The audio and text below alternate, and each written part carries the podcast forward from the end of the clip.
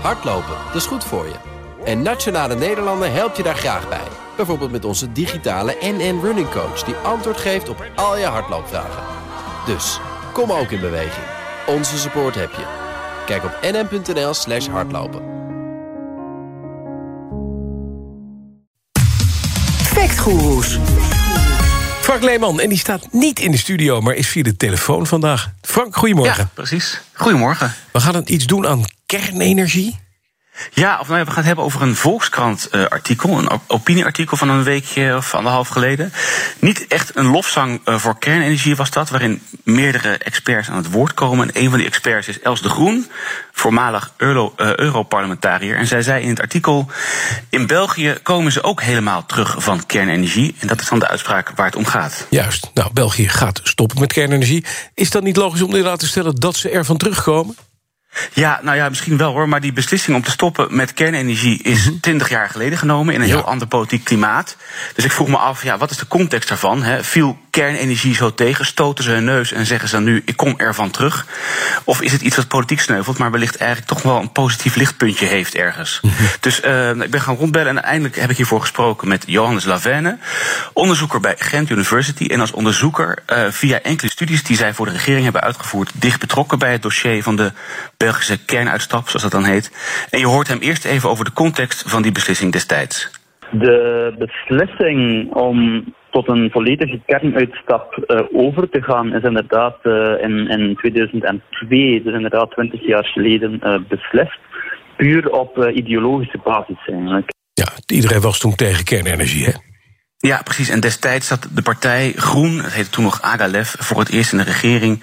En die had een heel sterk, wat je net zegt, een heel sterk antinucleair sentiment. Ja. Uh, die hebben dus besloten om te stoppen met kernenergie. Ja, en puur vanwege ideologie, zoals hij al zei. En niet vanwege uh, concrete technische of economische bezwaren. Nee, nee, precies. Maar hebben ze echt moeite om nu echt uit te stappen?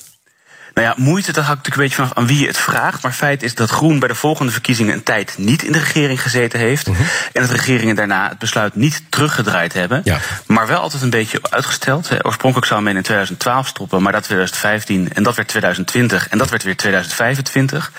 En wat interessant is, zijn uh, een drietal van dingen, of een drietal voorbeelden, die in de tussenliggende jaren uh, gebeurden. Dus uh, tijdens het uitstellen van die sluitingsdata. Ja. vertelt nogmaals Johannes Lavenne. We hebben ondertussen de ramp in, Fukushima gehad, die los van het aspect van de publieke opinie ook een groot aantal veiligheidsmaatregelen uh, heeft aangescherpt. Waardoor er een aantal ja, Belgische centrales eigenlijk in, in, in, de problemen kwamen. In de zin van dat er upgrades nodig waren van de veiligheidssystemen, die heel wat geld kosten. Ja, precies. Nou, dat zou een nieuwe investering betekenen. En daar zat niemand op te wachten, neem ik aan. Hè? Wat, is het, wat is het voorbeeld 2? Kan ik wel raden, eigenlijk, denk ik. Hè? dat gaat. Scheurtjes. Als jij zat te denken aan scheurtjes, ja, precies. Nou, daar gaat het over. Luister maar.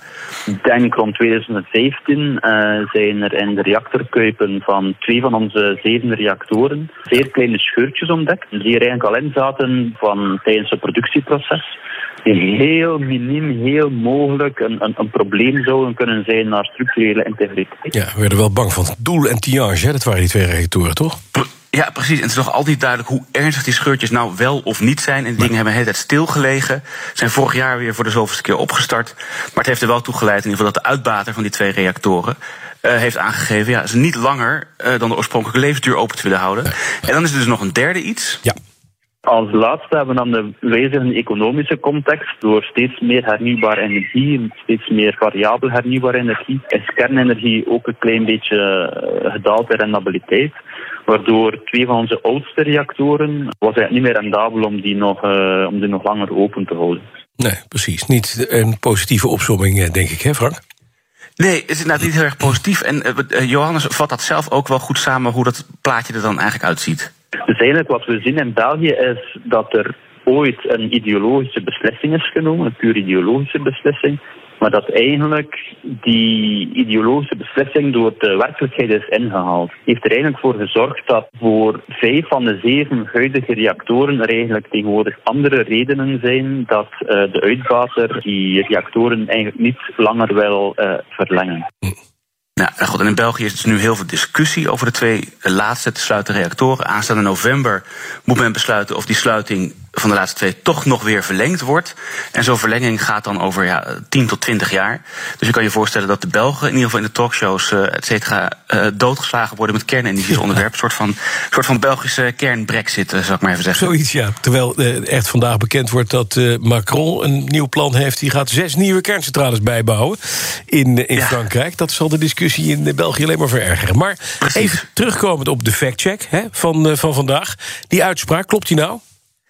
Ja, ik denk dat de uitspraak toch wel lijkt te kloppen. Zelfs als twee van die, die andere, de, de laatste kernreactoren langer open blijven, dan wordt het gros gesloten. Zijn er geen plannen geweest voor bijbouwen? Sterker nog, bijbouwen is momenteel bij wet zelfs verboden.